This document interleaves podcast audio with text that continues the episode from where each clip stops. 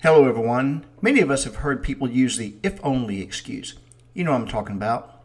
If only I was taller, more athletic, smarter. If only I had a better boss, better parents. The list could go on forever. They are simply petty put downs, but we aren't putting ourselves down even though it sounds like it. God created us exactly how He wanted us to be. Each of us has been given unique gifts and talents. He expects us to use them to bring glory to Him, not ourselves. Because glory means high renown or honor won by notable achievements. The glory goes to God because it was He who gave us the ability. Now, if you've been guilty of using the if only excuse, I encourage you to get rid of it. Eliminate it from your thinking.